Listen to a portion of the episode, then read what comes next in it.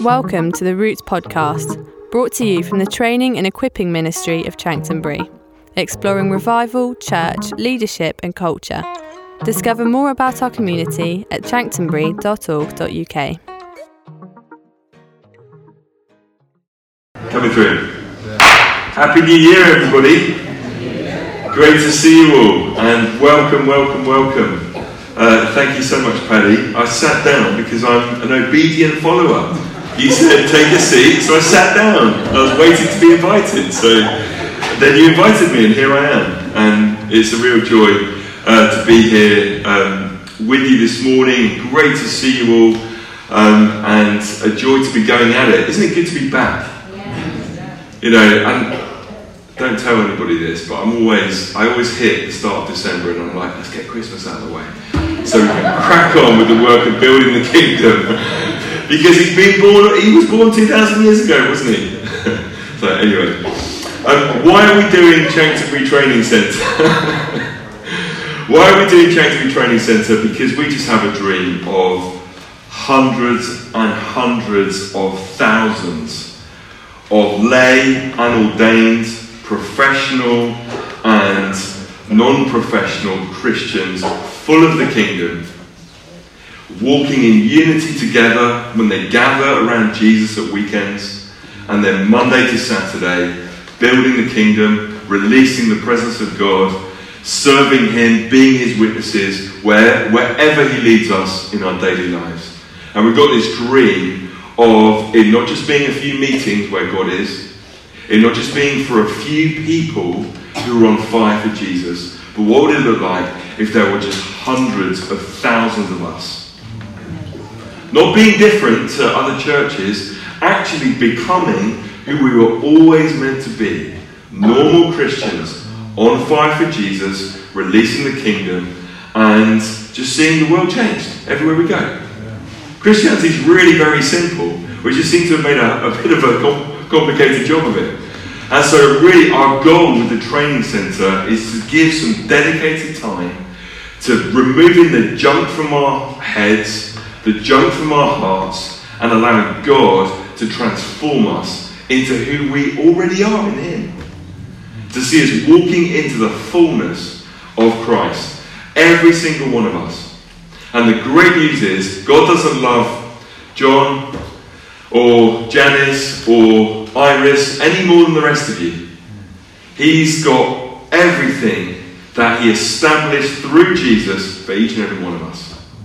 And we may access it and live it out slightly differently, but that's the beauty of the body of Christ. That this is an all play. So that's why we're doing the training centre.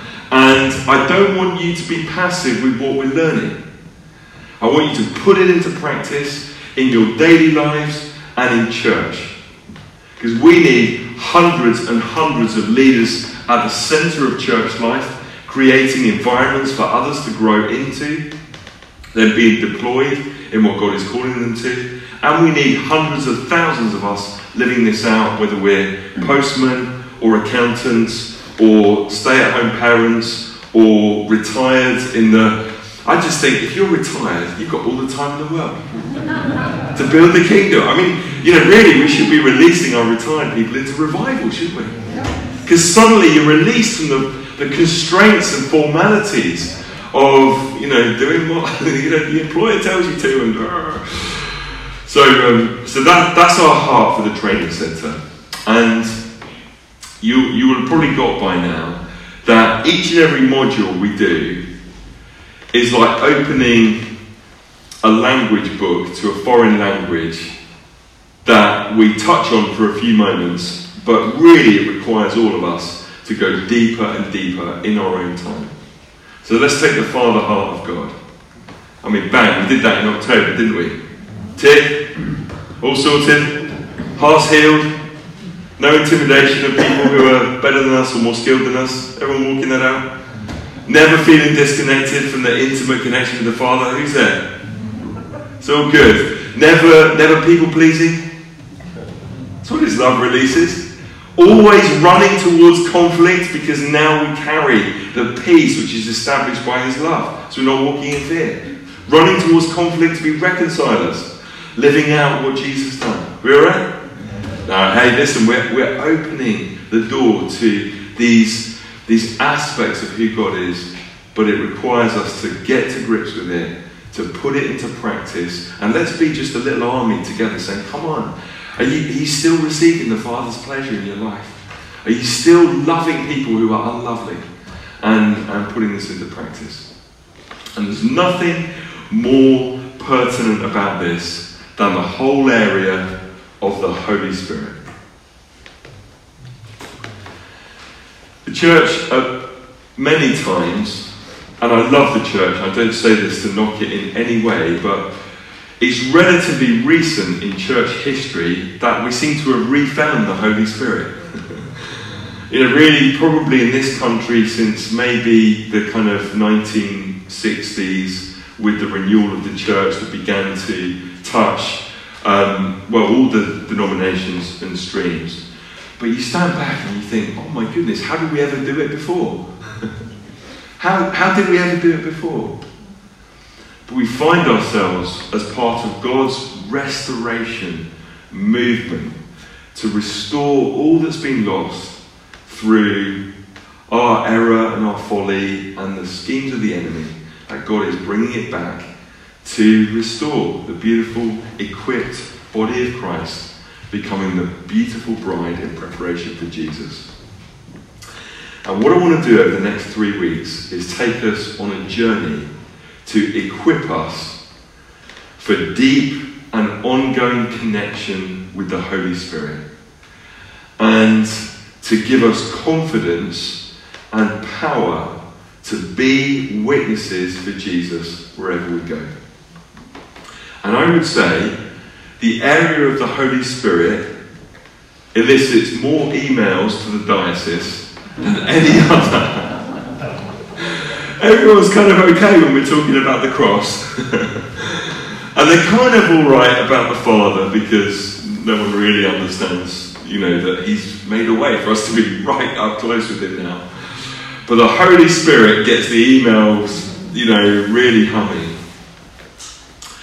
And I would say that the enemy always seeks to distort our understanding of the Holy Spirit or our understanding of moments that we've been close to the Holy Spirit. Because he always wants to siphon off the supply line of God's beautiful presence and power to make us ineffective and to lead us back towards religion, God at a distance, and sort of, you know, all of that. So, what I want to do is take us on a journey. Some of you may be here hoping for three weeks of a drunken frenzy. we will get there, but I want to give us a context and I want to give us some foundations. Um, basically, because I, I want us never to only have a drunken frenzy without deep roots, but we're going to form deep roots to ensure that when we have a drunken frenzy, we're actually allowing the fullness of what God is doing as He fills us with His Spirit to come to its greatest expression. Okay? Um, so, when I say, can I just say, if you're new here or recoiling even at my words, drunken frenzy, It's really interesting in Ephesians 5 how Paul says, Please don't get drunk on wine, but be filled with the Holy Spirit. So he places drunkenness in natural wine right alongside the infilling of the Holy Spirit. Now, isn't it easy to have a few glasses of wine and all the cares of the world lift off? But it's even easier to be filled with the proper stuff the new wine of the kingdom, the Holy Spirit of God, and, um, and all of that. So um, please don't be put off by the language um, if that's unhelpful for you. Uh, I hope that helps. Just put that in a, in a context. So I'd like you to turn to your neighbour, and I'm going to have a bit of input. What are the deepest, darkest, most burning questions that you have about this whole area of ministry of the Holy Spirit. And I want to catch those now so that over the next three weeks we're really able to scratch where all of us are itching. And just before I sort of set you loose to do that, you know, I was 11 years old when my parents were getting kind of switched on to God, and I was taken to a, um, a spirit filled meeting, and I had, in my understanding, a bad experience of the Holy Spirit when I was 11, and it threw me away from God for about four years. And what happened is, a whole bunch of misunderstandings that I had about the nature of God, as well as my own insecurities and fear as a young boy, collided with some guy who was just blowing on me for about five minutes, saying, Receive it, receive it, receive it. And I was like, I'm trying, but nothing's happening. And his breath stank. and he's like, and I'm like six inches from him, just getting blasted by this stench of coffee and horribleness. Receive it, receive it. And I'm like, oh, don't know what's supposed to be happening. And and then I had no one to process that with afterwards. So, so after sort of blowing on me for five minutes, receive it, receive it. And then he says, You've got it now. and then we moved away. And I was like, I haven't. I haven't, you know, and and then I had no one to process it with afterwards. Then I felt completely rubbish about myself because I wasn't clearly able to receive whatever he was blowing out. And then I thought, whatever he was blowing out, that, like, if we're trying to work out is that good or is that bad, well, it, it seemed bad because it stank. So, you know, and, and I just thought to myself, without any other environment to process this with, I just thought, this is just a bunch of crackpots. You know, I've been through choral religious theatre, and now I'm going through wacko religious theatre. This is not for me. And I then spent the next four years running as hard as I could away from the Lord. But in His kindness, He found me.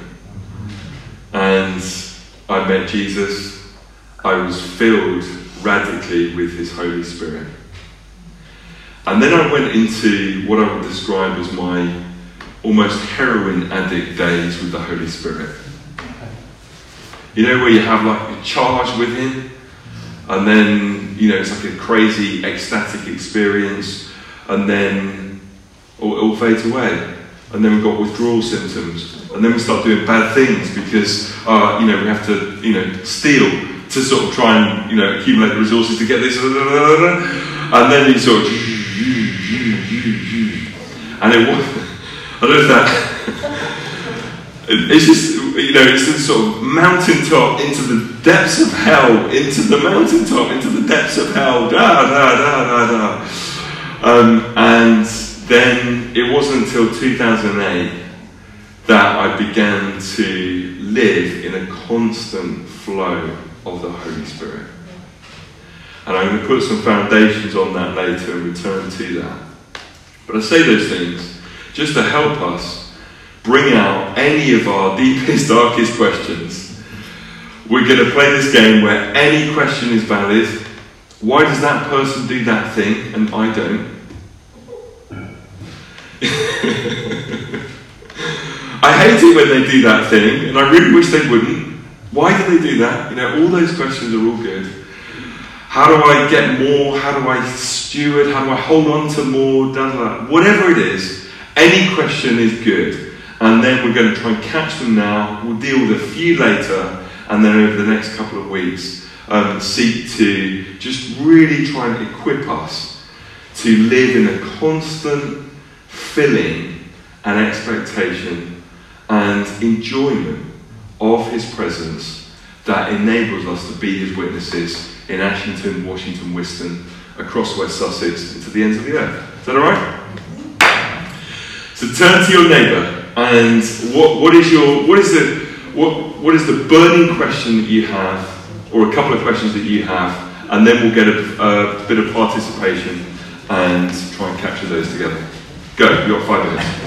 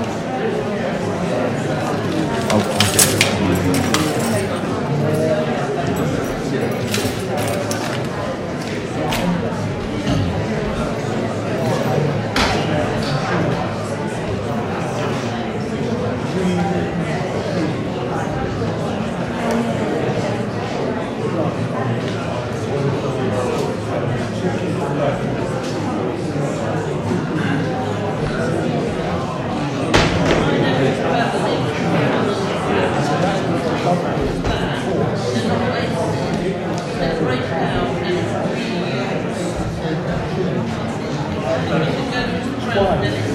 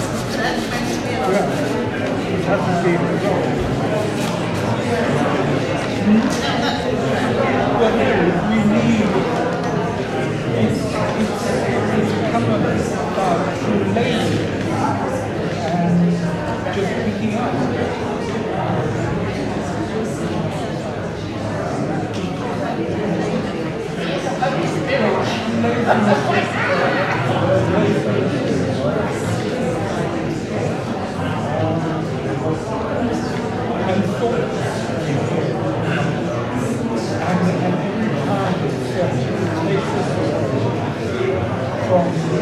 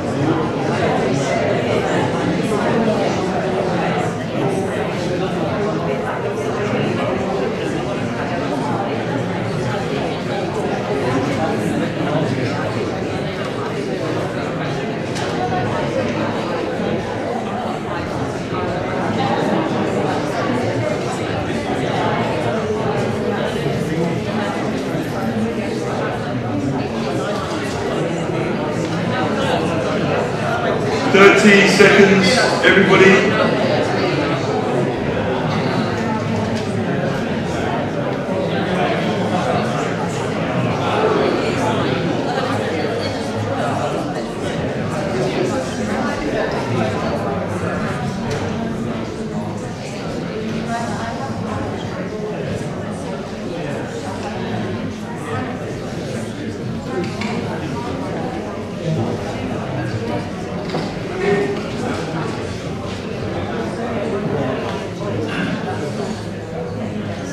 Dokie.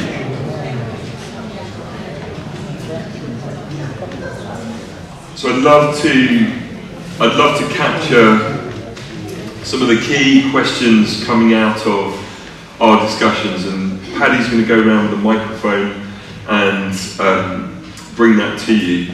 The, um, the fear that people, sometimes for, me, there's a fear that when people are um, people who think they're acting under the holy power, the influence of the Holy Spirit, might say things and do things which are damaging to others. They, they can become insensitive, or uh, they can be thought, you know, they can allow themselves a scope which they, sh- you know, which in their rightfully they should be more, perhaps less, less. Um, than, you know, they shouldn't let themselves go with it. Because it might damage other people. Sorry, complicated So, so just to try and distill that, um, so John, you're saying the fear that when under the kind of banner of being filled with the Holy Spirit, damage will be caused to others. Yeah. Yeah. I, I don't know if that's a question or um, just. So I think, it's just, I, I think it'd be useful to look at that. Yeah, brilliant. Um, yeah. And, and the other, just one the, the, the, the, kind of spirit is the, the, the idea that the spirit is the opposite of actually going and doing something for the poor or for other people.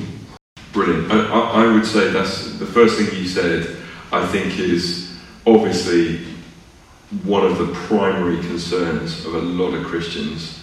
Um, and a lot of Christians who are not in spirit filled churches about spirit-filled churches.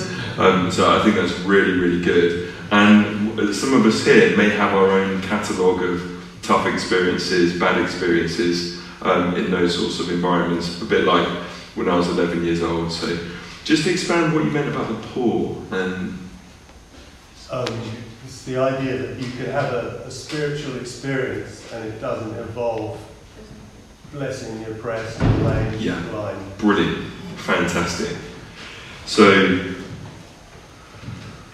I think the question is how can we have a situation where people are receiving or encountering the Holy Spirit and yet the poor, the marginalised, the oppressed is not cashing out in um, practical, material mission and embracing of um, that sort of st- stuff. Is that right?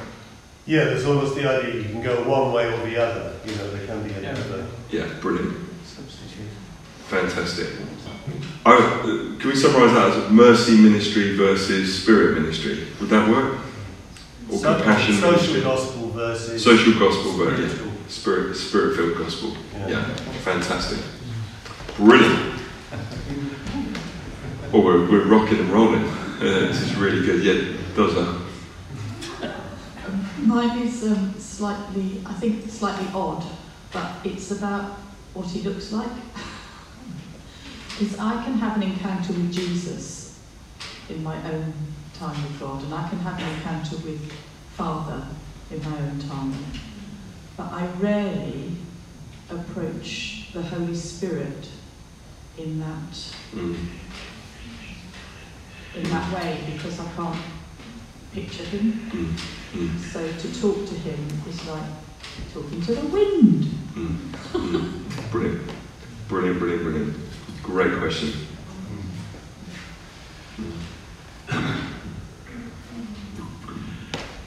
Oh, you guys are on fire now this side.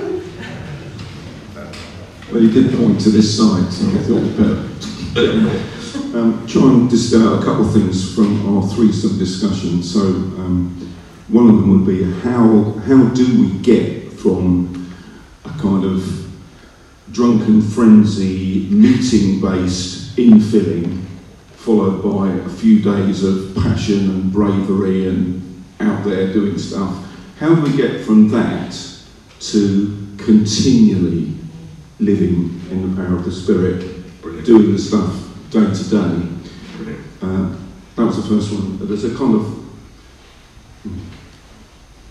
there was a, a related question, I think, which was don't it's a question or observation, but do we need to sort out the difference between learned crowd behaviour when we have meetings and phenomena happen, and kind of a sovereign work of the Holy Spirit?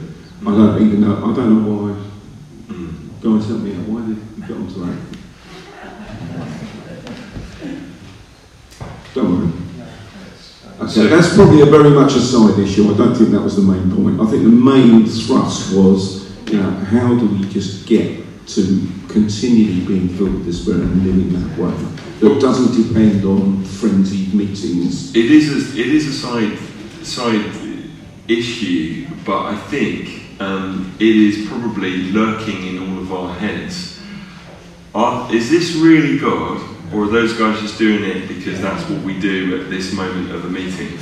Um, and and is it really the, the third person the Trinity energizing what's happening, or is it people with a bit of enthusiasm? Exactly, and uh, it kind of came out of a bit of a discussion we had about, um, you know, how come some of us have been in a receiving setting, wanting, expecting to be filled with the Holy Spirit, and some people are kind of drowning in tears and shaking and falling, and others don't actually feel very much happening.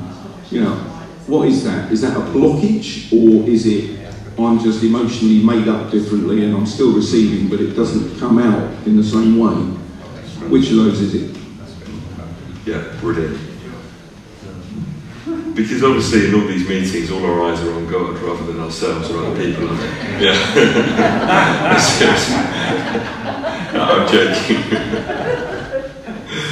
yeah, so good. Um, really good. You see, this is why we're doing these three weeks because it's there's so many aspects of this, aren't there? Really excellent, um, you guys. Yeah, Tony. Yeah, my experience was uh, very profound. I've been going to church mostly all my life, and then I went eventually to a charismatic church where there was a lot of move of the Holy Spirit, which I didn't understand. To be perfectly honest, it was quite amazing to watch people doing all sorts of strange things. Uh, and I, for quite some time, didn't really want it. Uh, I, I was worried about it and I was fearful of it. And then one day, uh, I felt I had to have prayer. I had to have prayer. The minister was waiting at the front for people to come up. And I went up, uh, very, very afraid, very afraid of what might happen to me uh, when I was prayed for. But I had a friend who encouraged me up, and he prayed for me, and he prayed uh, that I would receive uh, the Holy Spirit, uh, in, uh, and as I had when I was you know, sort of born again. But this was something special.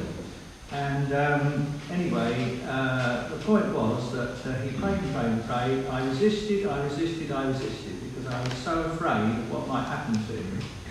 Um, and eventually he said, you can pray, you can speak in tongues, but he said, open your mouth, but nothing happened. And then the next day, I went to work and I came back home. I put some worship music on. All of a sudden, the floodgates opened. I started to cry uncontrollably. Then I laughed uncontrollably. And then I spoke in tongues. It just came out. And Andrea was absolutely, um, wife Andrea, actually thought I'd gone crackers. she didn't know what had happened to me. And one thing that really came, which was really lovely, was that uh, I felt so so at peace, and I've always wanted to have this sort of like uh, experience of understanding the Word of God better. Yeah. And it came just like that. It was opened up to me. It was fantastic. And uh, I just say thank you, Lord. That was my experience of the Holy Spirit. I've never looked back. I can speak in tongues, and it's, it's made a massive difference to me in my spiritual walk. So praise the Lord. for Yeah, that. praise God. What a great story. Yeah. Amazing. Amazing. So encouraging. Thanks, Tony. Yeah, Yeah. Will. Yeah, Tony mentioned about speaking in tongues. Um, I have spoken in tongues, but sometimes I've wondered, is it really the Holy Spirit or am I just talking gobbledygook? Uh, it's like, how do you know? Um, and also, when, when someone does speak in tongue, do you have to have an interpretation of tongues as well? Yeah, brilliant. That goes hand in hand, presumably. Yeah, excellent questions. Fantastic. Okay, I mean, you guys, awesome. Um, let's go to the South Aisle. Um, over here. Anything from you guys coming in?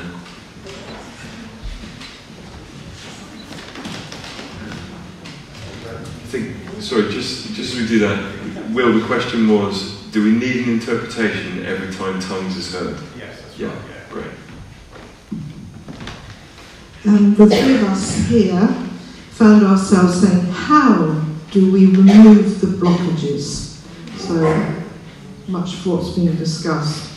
One in evangelising and sharing about the Holy Spirit, Mm, um, because he's very much part of the good news mm. and so often gets left out. I, I would say, particularly in this day and age, where more and more people are spiritually aware. Yeah. You know, they've got their energies, they've got their crystals, they've got their, you know, whatever. And, and, and we can just be so confident that we have the Lord, the giver of life, who's more powerful than any energy, who's more consistent and loving and faithful and personal than any crystals. And um, this is this is why, you know, we need to become in Him confident of who we carry when we're interacting with, with the world. Just as an aside, yeah. So how do we remove the blockages um, in being willing to experience Spirit? And how do we remove the blockages in our social culture? Do you mean church, or do you mean um, our friends outside of who Well, it's the whole of the nature of our, our culture, isn't it? We have Africa and places like that are so much more into spiritual things, whereas we just we're so hedonistic, and he's been blocked out for so many decades, Mm, mm, millennium. mm. I think that's. I think there's also a generational split there. You know, it'd be interesting what people like Johnny would say, but I think young guys, young adults, I think are just hungry for the experience of something real and authentic. So I don't know if there's a sort of generational kind of um, uh, rational skepticism that is sort of embedded in you know people of a certain age, if that makes sense. I don't know what you say, Johnny. Uh, give me a moment. Okay. Yeah, brilliant. Thank you. Sorry, I'm getting into answering rather than collecting. This is brilliant questions. Yeah, fantastic. Thank you, Jean and team. Um, I guess one question I have is um, if we have, we, we all have the same Holy Spirit living inside of us, so why do some people roll on the floor and then some people just sit and not show anything Yeah. um, or any reaction to the Holy Spirit? Yeah. Um, and yeah. So this is about manifestations again, I think. Um, and how do we understand that? How do we understand what's going on? And how do we handle that inside ourselves? Um, whether we're rocking and rolling or whether we're the, what do some people call them, the frozen chosen? Pillar ministry. Is that okay? Is it acceptable? Ah. Um, yeah, brilliant. I'll come to you in just a moment. Yeah, Dylan? Um, I've got. I was wondering. It's more out of interest, and it could be related to that one. But as in, like, does the Holy Spirit have any effect on your physical body? I mean, apart from like manifestations, but like just in permanent physical changes. I know that's a random question, but I was just interested. Effect on your physical body.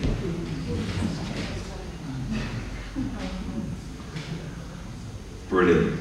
sorry, one more. Just um, how do we get closer to the Holy Spirit? Yeah. Like, what is that? Because I'm practical and I like practicals, and then there's a problem in this. But um, there's practical ways to like draw closer to the Holy Spirit. I want to. And we're, we're all hungry for that, aren't we? You know, that's why, that's why we're here. We want to know Him better and walk with Him more fully. Um, let's go to the back row. And let's start with Jenny. Yeah. I just wanted to add to the question about, Eliza, I think it was you, about accessing the Holy Spirit and, and our position in it. Can we all access, if we, you know, you talked about the frozen chosen when you put that up, can we all be the bit we want to be? Do you see? So, for example, I've been in gatherings where people have gone just crazy, laughing in the Holy Spirit, rolling on the floor, everything. I really wanted it sometimes, and I haven't been able to get there. Mm. And I want to know is it just I'm trying to control things and I can't let go, or something on my side, presumably I'm thinking, or can you know? So can I get there, or Yeah. do I give up and sit as the frozen chosen? Yeah. Yeah. Um, I'm. That's really, really good. Great question. How many here also resonate with that question? Yeah. So thank you so much. Brilliant. Um, we will definitely cover that. Sorry, one more thing on that. There's been an extreme time when we've been with pogoing absolutely. It was Rolland Baker actually, which was great. So I thought, oh, it's got to be right, you know. And I put myself right out there. And in the end, I thought I was going to get knocked over and hurt because of my back injury. That I had to get out of the way. Yeah. So it actually worked against me, you know. yeah. Uh, and I would really like to have known Yeah. if I hung in there that bit longer, would it, you know. Thank you. Yeah, and, and I think we're going to have to straddle the line of, as 1 Thessalonians 5 says, not despising uh, the work of the Spirit, at the same time as discerning and weighing what's going on. So I think we're living in a day and age where, unfortunately, because of some of the disasters that have happened through trusted leaders across all streams of society, we're not really in a day and age where we can say, oh, because it's Rolland Baker or because it's this person, it must be okay. You know, and, and I think we just, it's okay to be discerning. At the same time, we don't want to be cynical or resistant. Um, so I think that's really, really good. Um, sorry, we just wanted to catch capture Jean's You had a second question. I don't question was about the social environment. Um, do we need to help that to release more of God? Is that what you're saying? Because people can be, How do we unblock what's established in our Yeah. culture? if we're in South America or Africa, they seem to be more open and all of that. Yeah, brilliant. Yeah, yeah, great. Um, can we lose the Holy Spirit? Is it possible to have it and then lose it? Mhm. Once we have it, is that it for good? Great question.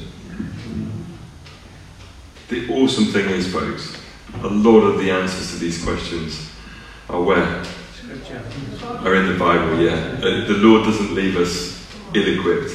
Um, so it's really, really good. Um, yeah, anybody else at the back row? Fantastic. Yay, you guys. Um, mine isn't uh, in the Bible. Well, it possibly is, and possibly the wrong way. So, um, how do you feel about listening to the Holy Spirit out in the world and speaking the language of others? E.g., interpreting a tattoo or a dream, but asking the Holy Spirit and speaking language and asking the Holy Spirit, but to bring people to Jesus Mm, through the Holy Spirit, but not in a traditional way, mm, because it's very controversial. You know, because it says don't have anything to do with you know music or whatever. So, how you feel about that? If we feel we're hearing from the Holy Spirit and we can bring someone to Jesus through that, but in an unconventional, non-church, non-biblical yeah, brilliant. way. Yeah, fantastic.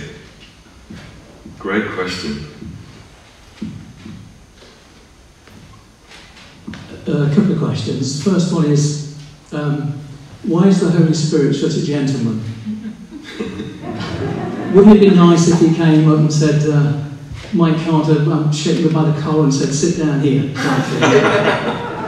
and secondly, how do we, or could you explain when Scripture talks about quenching the Spirit, whether it's an individual or a corporate? Mm. Great questions. Brilliant.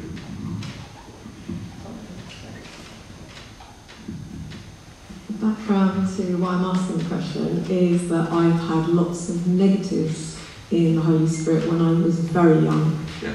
Um, being brought up in a church where the Holy Spirit, the major time where the Holy Spirit was talked about was in the grace. And nobody really explained anything. Having said that, our youth leaders, I sat in a meeting at their house where he was speaking about Pentecost and then started speaking in tongues. And I knew absolutely it was beautiful and it was from God but he wasn't really allowed to explain, and I understand he got thrown out of church later. So did other people that were believing in baptism of the Holy Spirit. So I had a very bad start. Um, then I came across some very good teaching, etc., etc. Um, and but I've struggled to actually really be comfortable with the Holy Spirit, which is ridiculous because I know that Jesus is the baptizer, that the Holy Spirit sends, you know, it's God. And so that, that's kind of like the start of it. But one of the things for me is so God did show me because I said to God, I'm, I'm moving out of church when the Holy Spirit started moving through our church in lots of different manifestations. I said, I just want to follow you, God, and I'm going to go to one of these meetings. where the Holy Spirit is being poured out with one of the ones where they all called the drinking meetings, and it was very much about the frenzied drunkenness. And I said, I want you to show me that it's you, otherwise I'm pulling out, and I knew that would affect my children. So he very much did before the guy even spoke anything. It was in the worship time. I was like plugged into a thousand volts of electricity, and I was birthing. Mm. And I, I just knew that God had answered my question, but I've never got to the point where I am comfortable with the Holy Spirit. So how do I get over that? I, I read books, I talk to people about it. I see my own husband, who's got such a simple faith, just flowing in this, and I'm, I'm kind of like stuck there. But I think one of the reasons for my stuckness is I'm very much, if it's in the Word of God, I want to believe it. So even when you don't see much healing, it's in the Word of God, so I believe God is a God that heals. Experience has to go second to that, etc., etc. So in the Bible, I don't see very much about some of the manifestations of the Holy Spirit that are common in churches nowadays, which makes me very sceptical think, well, actually, really, is it from God? For instance, you know, most people seem to fall down backwards under the power of the Holy Spirit. Uh, sorry, we thought, you know, in our churches, a lot of people go backwards. Um, most people fell on their face in the Holy Spirit. There were people that picked up by their hair, and there are certain things. I'm guessing that it's probably because God doesn't want to limit it to. Um, yeah, uh, to detail things. Otherwise, we'll think it's either inside or outside, and it's about trusting God. I'm guessing, but is that right? Sorry, brilliant questions. Um, I think I think there's two questions there. How do I become ever increasingly comfortable with the Holy Spirit, which is one, and then I think the other one I was hearing was again about manifestations and what's going on, and, and where is that in the Word? Um, so that's really good. I just wanted to say I'll definitely cover during these three weeks some stuff on manifestations, but I also want to signpost us to I think it's either April or early May. Um, we've got a couple of sessions um, where Charlie's going to teach on the history of revivals and moves of God, and then I'm going to do a specific session on manifestations of the Spirit. Um, because again, we've touched on it quite a bit um, which um, I think we just wanted to, um, you know, try and equip us in that area. So uh, we will do that, um, but we're also going to come back to it um, after Easter. I think there was Patrick. Did you have a question?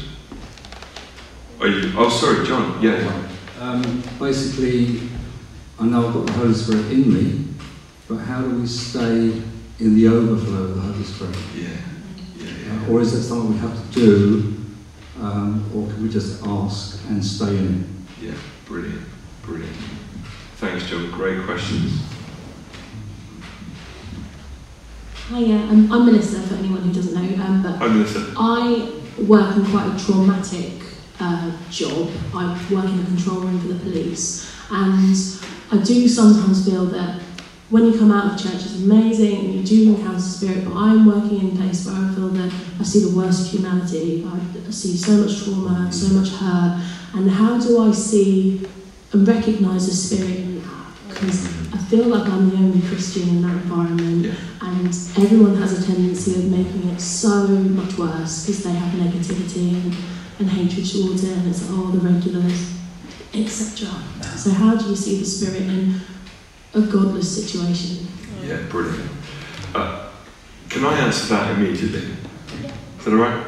Um, I, I would say one of the reasons we gather on weekends is, well, the first and primary reason is we gather around Him.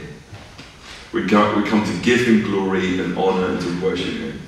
The second reason we gather is because when we come, He then fills us with Himself to equip us for what lies ahead Monday to Saturday. So, although you know it can feel different to work, actually the point of coming in on Sunday is to allow, in the, in the gracious presence of God, the tender hands of Jesus to just heal our hearts from any hurts from the week, to brush off any sins that have been sinned against us, sins that we've committed, um, to be reconnected with God's people and Him together to be sent out again. And so that's the wonderful rhythm. Like once in every seven day cycle, we come together around Him. Um, now, the reason it feels really different is right at the heart of the Lord's Prayer. Jesus said, Pray like this Thy kingdom come, and thy will be done on earth as it is in heaven. Now, there's going to come a day when Jesus returns when the earth will be absolutely identical to heaven. And we know what heaven's like because there's no mourning, no crying, no pain, no broken relationships anymore, no broken bodies anymore, no broken hearts anymore. Uh, there's utter union, not as an end in and of itself, but because that's what happens when you draw near to the author of life. Life just is as it should be. Now, how we understand how difficult work feels is then the importance of praying and living out the answer to Jesus' prayer. May thy kingdom come. That's why we say, my work, working with, seeing the worst that British society has to offer, makes me pray all the more. May your kingdom come. May what characterizes your kingdom of, of healing and hope and love and joy come to characterize this workplace because it really needs it. And the people here really need Him. And so that's how we understand the disjunction between work and what we taste when we gather, because we're getting a foretaste of heaven itself. I mean, it's like on Sunday, we had a couple of weeks off.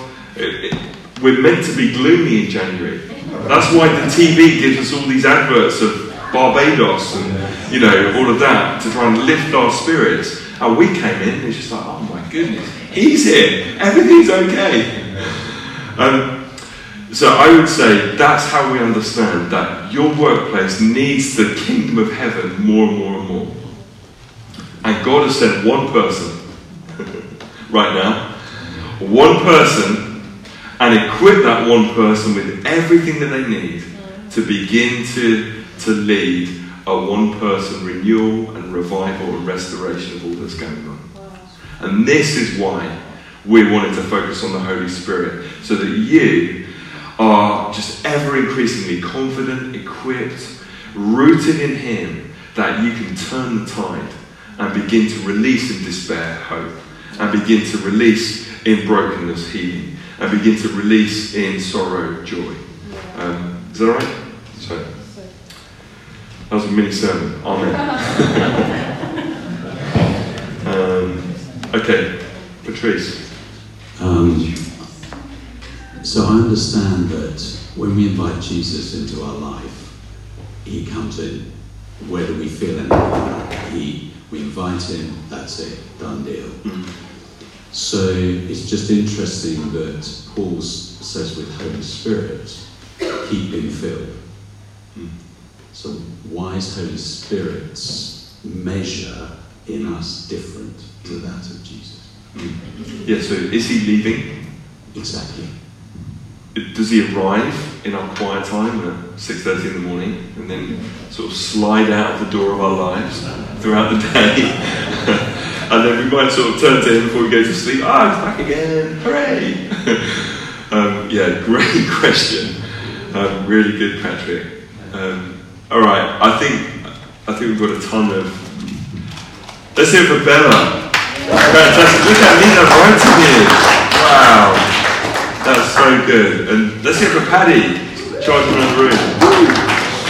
Um, was he one of those people with tattoos you're on about trying to prophesy? He was, one of those. Oh, they're in the world, aren't they?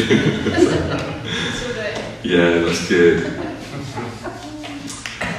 I'm going to take us first to scripture, then we'll have uh, a comfort break, and then we'll maybe just touch on a few of those questions before we pray uh, at the end of the morning.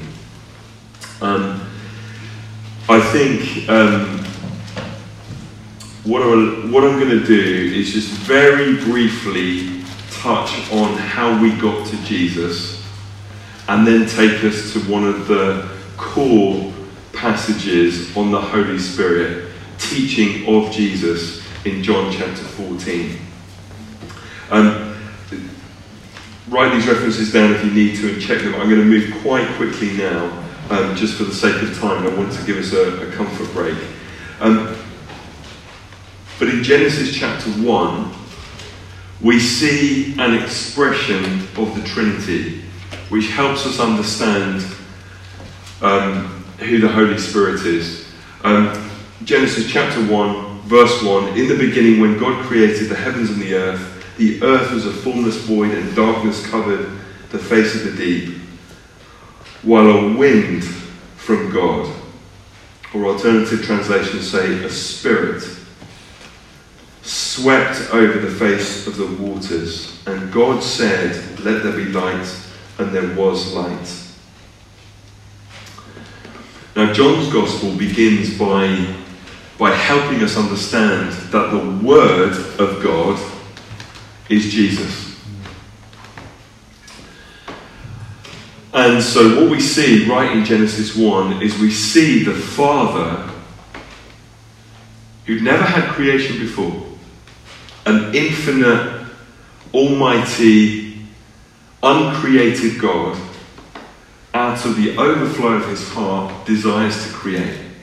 And so, something comes from nothing. And how it comes, the the mechanics of how it comes is that the Father dreams and conceives of the world and creation. The Son, the Word of God, is the, is the agency speaking it.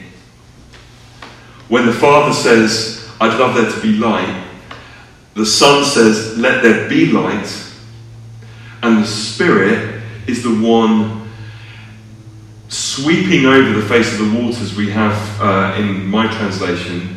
But another, another sort of sense in the original language is almost of a mother hen brooding over and you know, laying life um, as, as God is creating. So the Father's conceiving of it, the Son is speaking, and the Spirit is literally birthing life into being.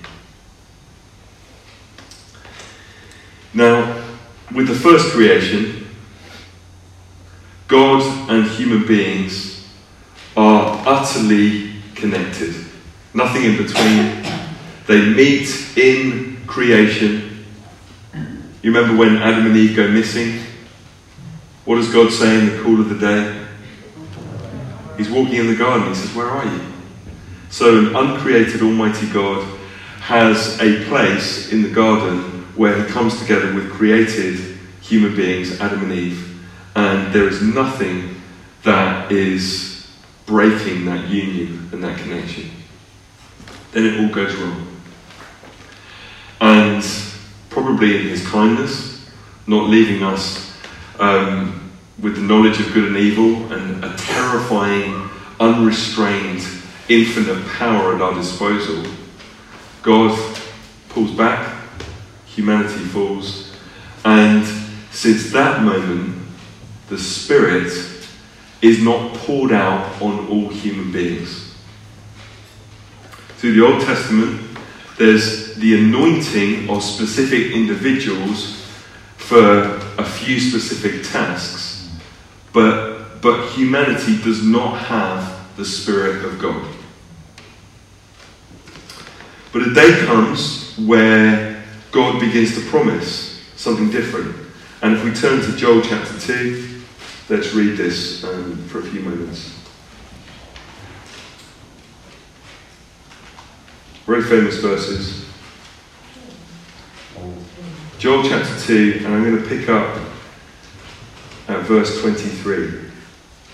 Joel chapter 2. Now, at this moment, the people of God are disenfranchised. They are not in the land, overseeing the land, blessed in the land, and the prophetic voice comes and talks of the day of restoration and redemption. Verse 23 O children of Zion, be glad and rejoice in the Lord your God, for he has given the early rain for your vindication. He has poured out for you abundant rain, the early and the later rain as before. He's prophesying about what's to come. The threshing floors shall be full of grain. There'll be blessing again, there'll be prosperity again. The vat shall overflow with wine and oil. I will repay you for the years that the swarming locust has eaten, the hopper, the destroyer, and the cutter, my great army which I sent against you. You reaped the consequences of turning away from me, and I'm going to repay you for those years. You shall eat in plenty and be satisfied, and praise the name of the Lord your God, who has dealt wondrously with you, and my people never again shall be put to shame. You shall know that I am in the midst of Israel, no longer apart, no longer disconnected. You shall know that I'm right there in the midst of who you are, and that I, the Lord, am your God, and there is no other. And my people shall never again be put to shame. At that restoration and that redemption, this is what's going to happen. Then afterward, I will pour out my spirit on all flesh. Your sons and your daughters shall prophesy. Your old men shall dream dreams. Your young men, your young men shall see visions. Even on the male and female slaves in those days, I will pour out my spirit. So one of the signs of God's redemption is an outpouring of the Spirit, and who gets it?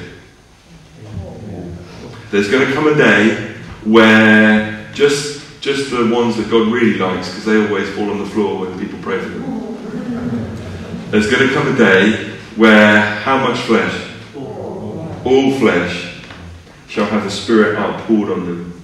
Men, women, slaves, male and female, sons, daughters, all flesh.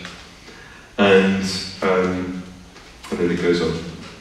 Now, even though I betrayed that Christmas is not my favourite time of year, you will have heard, hopefully, at our carol service, or whatever Christmas readings um, you listened to wherever you were, Isaiah chapter 11.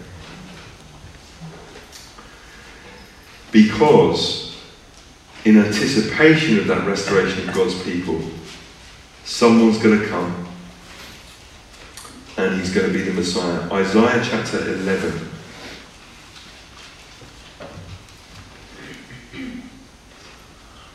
Isaiah chapter 11, verse 1.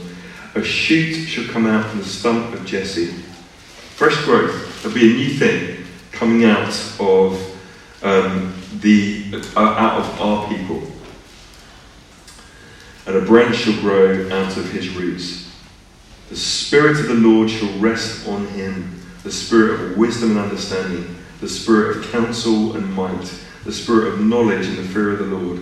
And his delight shall be in the fear of the Lord. And then he goes on to describe the hallmarks of the kingdom that he will bring. An utter healing of the created order. Things that should be at enmity, restored and healed. Wolves lying down with lambs, leopards with kids, and etc. etc. Now, what's the name of this servant of the Lord, this Messiah of the Lord? We know his name is. Now let's turn to Matthew chapter 3.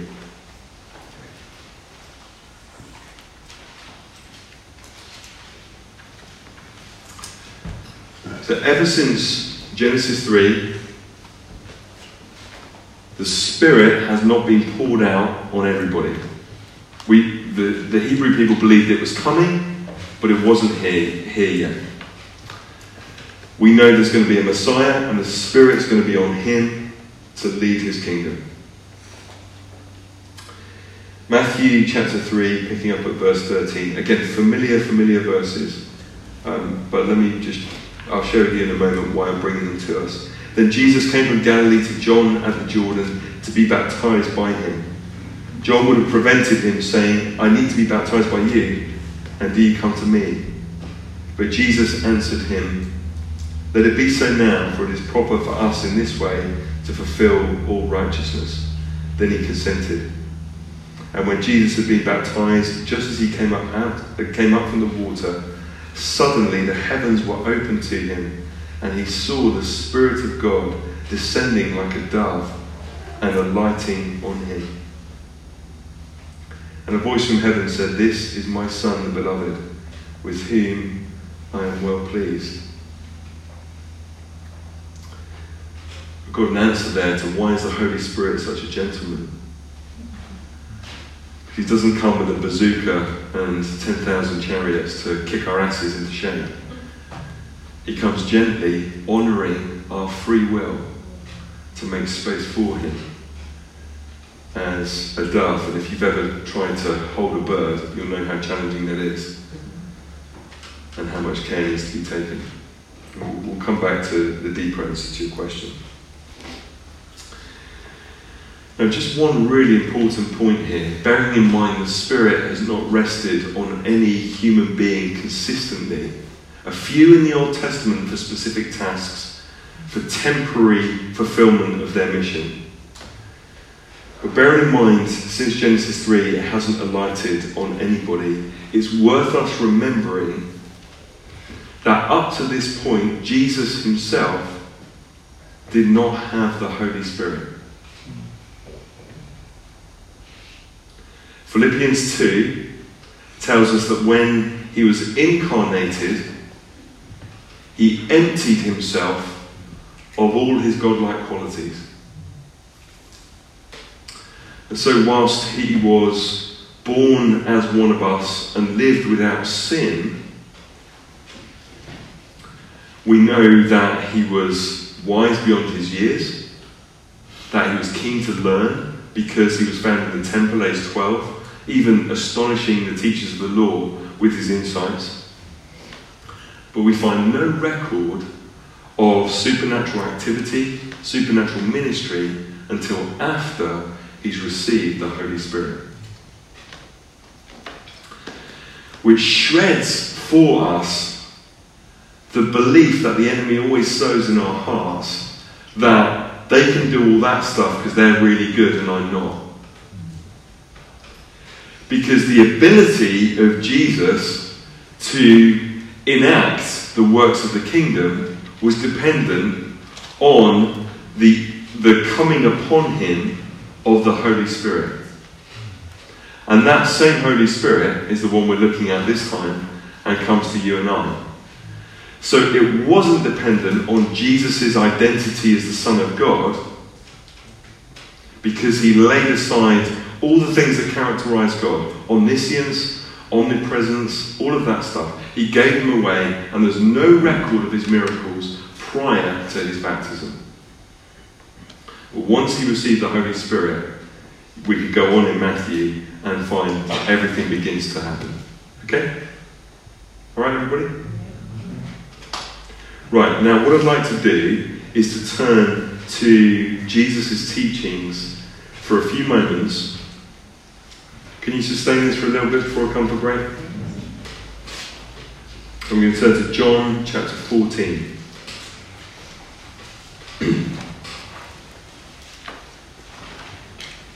and I'll give you a moment just to read through John chapter 14.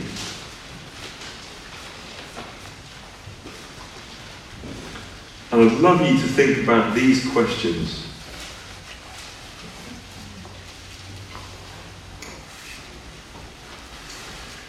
When is this about?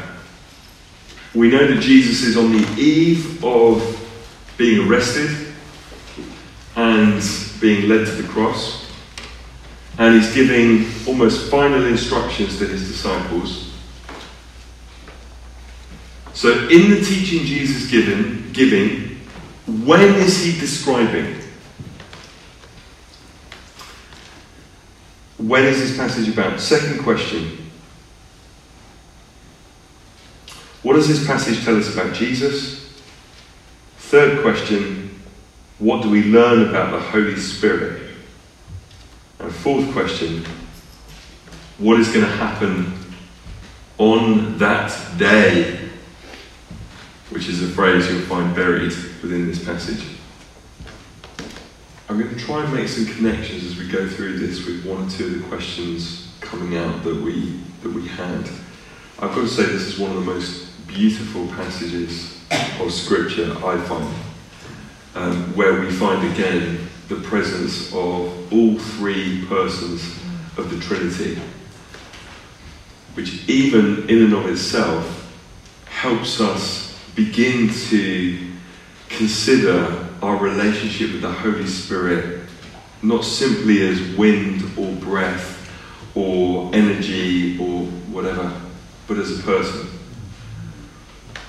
And it also connects us with other things that we've been doing the power of Jesus in the autumn, the revelation of the Father earlier in the autumn, uh, because they've all come together in this passage. So, when is when is Jesus talking about? What, when is this passage about? I'm sure you, would have gone to many funerals and um, had some of these famous verses um, read out. Um, when do we think this passage is about? Is it, is it Pentecost? Yeah, brilliant. Thanks, Pam. Pre ascension. Any other alternative bits? Why does it get rid of funerals? Because we have eternal life, so it isn't the end, it's a continuation. Yeah. I ask that question because I think a lot of times these verses have been used thinking about Jesus is going up to heaven to prepare a place even for you. And when you die, you will enter enter in. And there's there's comfort in the thought of um, life after death and, and all of that. And the, the, the, problem with that, as we've already picked out in terms of our location of this passage, is um, it doesn't connect with anything else going on in this passage because Jesus goes on to prepare his disciples ultimately with the advocate, the helper, the Holy Spirit.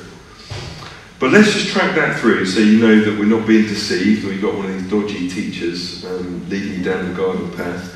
Um, in my Father's house there are many dwelling places. There's room for everybody.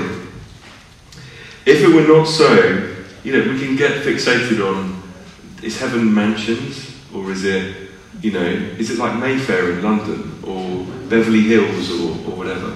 I think Jesus is just saying there's room for everybody. If it were not so, would I have told you that I go to prepare a place for you? So, on the eve of his arrest, Jesus is clearly going to do a work of preparation. And if I go and prepare a place for you, I'm going to make sure that there's room for you. And if I go and prepare a place for you, I will come again and take you to myself, so that where I am, there you may be also. No, no one said this could have been about the rapture. You know, or the, Jesus comes again and he takes all the good Christians up to heaven. There's carnage on the earth, and um, but it's fine. We'll, we'll be we'll be with him, uh, and that's all good. What, what's going on? If I go and prepare a place for you, Jesus, I will come again and will take you to myself, so that where I am, there you may be also. And you know, the way to the place where I'm going. A good old Thomas asks the question everybody asks, particularly Brits, cynical Brits. He says, Lord, we don't know where you're going. How can we know the way? And Jesus um, says to him, I am the way, the truth, and the life. No one comes to the Father except through me. And he goes on, If you know me, you will know my Father also. And as he's disclosed this, he says, From now on you do know him and have seen him. Philip kindly comes to Thomas's rescue and picks up the baton and says, Just make it obvious. Lord, show us the Father and we'll be satisfied. Make it obvious. And Jesus said to him, How Have I been with you all this time, Philip, you still do not, do not know me? And John, John brings this out really plainly in his gospel. How can you, it, it, said it. Whoever has seen me has seen the Father. How can you say, Show us the Father? Do you not believe that I am in the Father and the Father is in me? The words that I say to you, I do not speak on my own, but the Father who dwells in me does his works. Jesus is saying, I'm the way to the Father, and I've told you now, and he's been with you all the time because he dwells in me. And everything that I've been doing has not been of my own will or volition, it's been doing what the Father has shown me to do. Okay? Everyone alright? Believe me, verse 11, that I am in the Father and the Father is in me. So Jesus now, having been saying, um, as he's been teaching through John's Gospel, the words, the teaching I've been saying are the Father's words in me. Jesus is now saying, believe me now that I am in the Father and the Father is in me.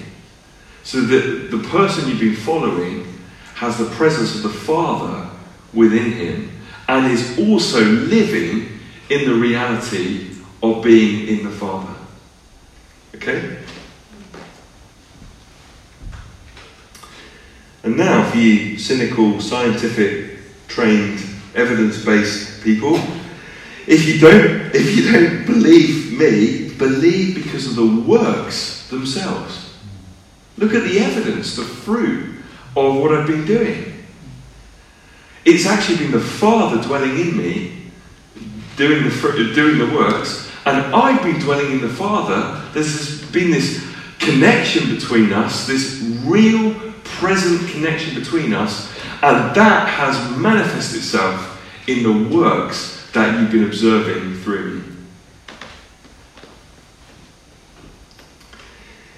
Very truly, I tell you, the one who believes in me will also do the works that I do, and in fact will do greater works than these because I am going to the Father.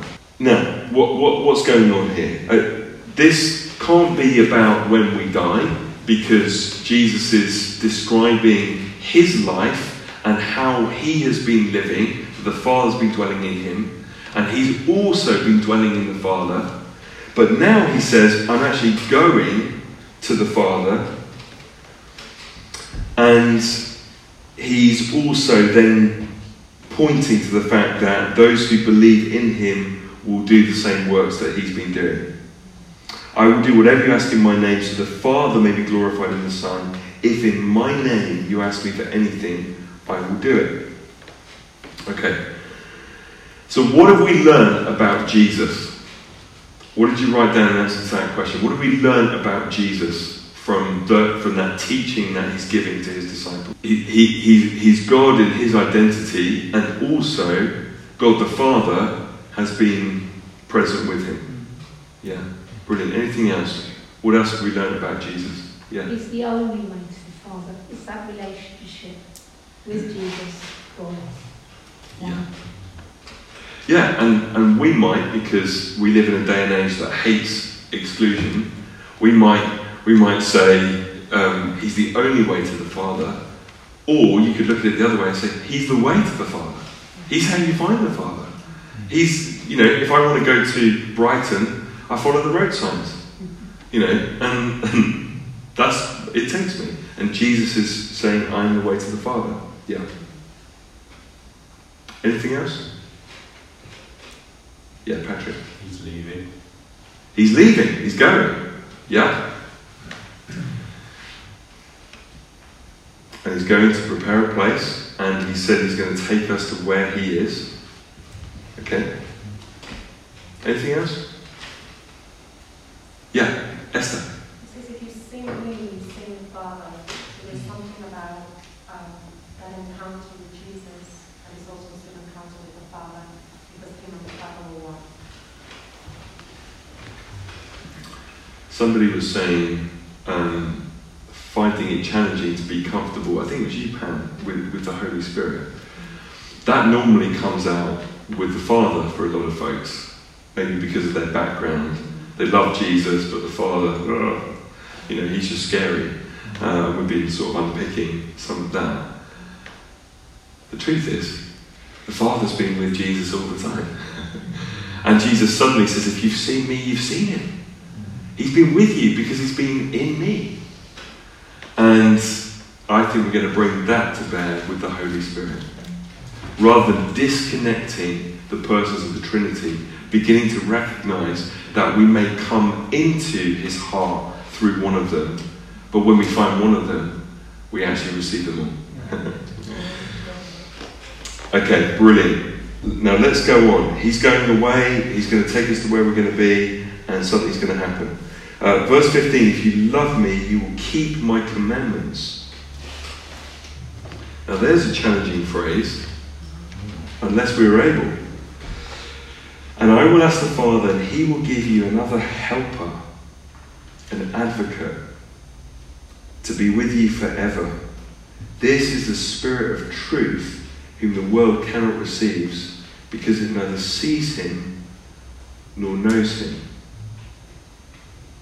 So it can't be about when we die and go to be with him, because he's talking about, um, I'm going to give you a helper but the world that you're living in won't recognize him because it can't see him. But you know him because he abides with you and will be in you. Now, up to this point, Jesus is the only human being who has had an ongoing in. John, you're a good man. Um, Jesus has been the only human being who has had ongoing connection and infilling with the Holy Spirit. He's been the only person. And now he says, This helper, this spirit of truth that the world cannot see, you know him because he abides with you and he will be in you. And what does that mean? He's been there all along, Jesus. Jesus is saying, since his baptism and since his ministry launch, Jesus is saying that all the time that you've been following me, you have been, you've had the Holy Spirit around you. He's been alongside you because he's been in me. And so everything that I have been doing, the Holy Spirit's been alongside all the time, this Spirit of truth, this helper. But you're going to know him because there's going to come a time where he will be in you, inside you, not just around you, alongside, he'll be in you. Verse 18 I will not leave you orphaned, I am coming to you. I'm not going to leave you on your own, I am coming to you. In a little while, the world will no longer see me, but you will see me because I live and you also will live. Again, he can't be talking about when we die. You know, the world is not going to see him. There's going to come a time where, where he disappears from their sight, but you will see me, and because I'll be living, you also will be living. Verse 20 On that day, when the world can't see, see him, but you're going to you're going to be able to see me and you'll be alive. On that day, you will know that I am in my Father, and you in me, you in me, and I in you. Let's unravel that in a minute. On that day, you will know that I, Jesus, am in my Father, as is already disclosed earlier in the passage. He's been in me, but I've also been in him the whole time. I am in the Father. So let's let's look at it like this, just to try and picture this for a minute, um, without being profane. This is Jesus. On that day, you'll recognise that I am in the Father. Let's say my notebook is the Father. And you in me. So hold on, let's pull him out from the Father again. So now we're going to add us here in Jesus. And Jesus, who said he's going to be in the Father, and we're in him. So we're all going to be. it always happens on Monday. Great time at church. Let me slip out. Um, so we come into him, and he's coming to the Father. On that day, you'll know that I'm in my Father, you in me, and I in you. So hang on a minute. He, who, he who's been in the Father comes out again, um, but he's in the Father, and he's actually coming into us. So then now we've got this happening. I don't know if that make, really makes sense. I need someone to make me some Russian doll things that flip themselves out and all of that. But, um, but what we've got is this interplay where Jesus and the Father, the Father's in him, Jesus is going to the Father, we'll see him and we'll be alive, and we're in him, and he is in us. Does that make sense? Kind of. and they have my commandments and keep them, and those who love me. And those who love me will be loved by my Father, and I will love them and reveal myself to them.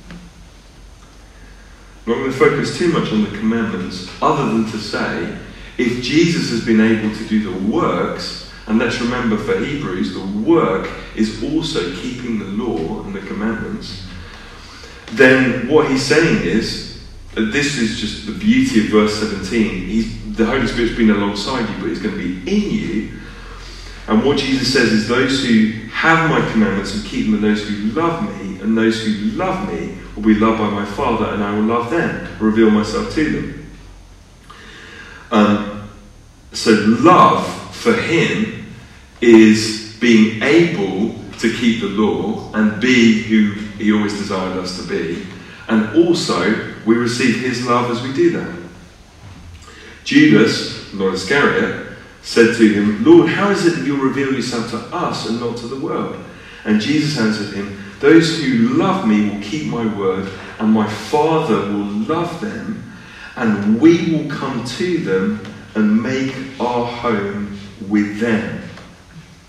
So again, we've got uh, we've got Jesus in the Father. Oh, hang on, Jesus collects us, takes us into the Father.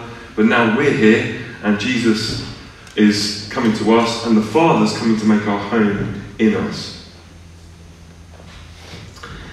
Whoever does not love me does not keep my words, and the word that you hear is not mine, but is from the Father who sent me. There's going to be the ability to live as we should. Verse 25 I've said these things to you while I'm still with you.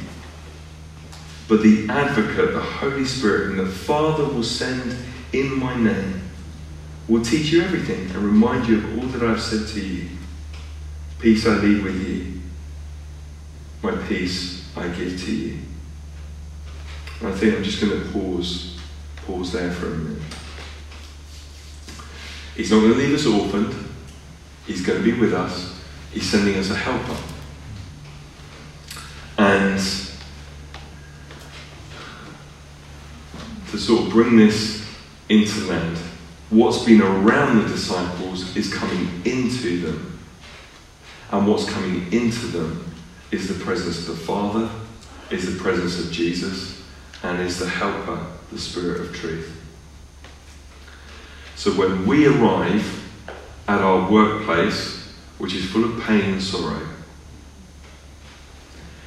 we can know that what is inside of us is the very presence of Almighty God our Father, of the Son of God Jesus Christ, and of the Helper who comes to remind us of everything and to guide us into all truth. That is, an, that is a winning combination.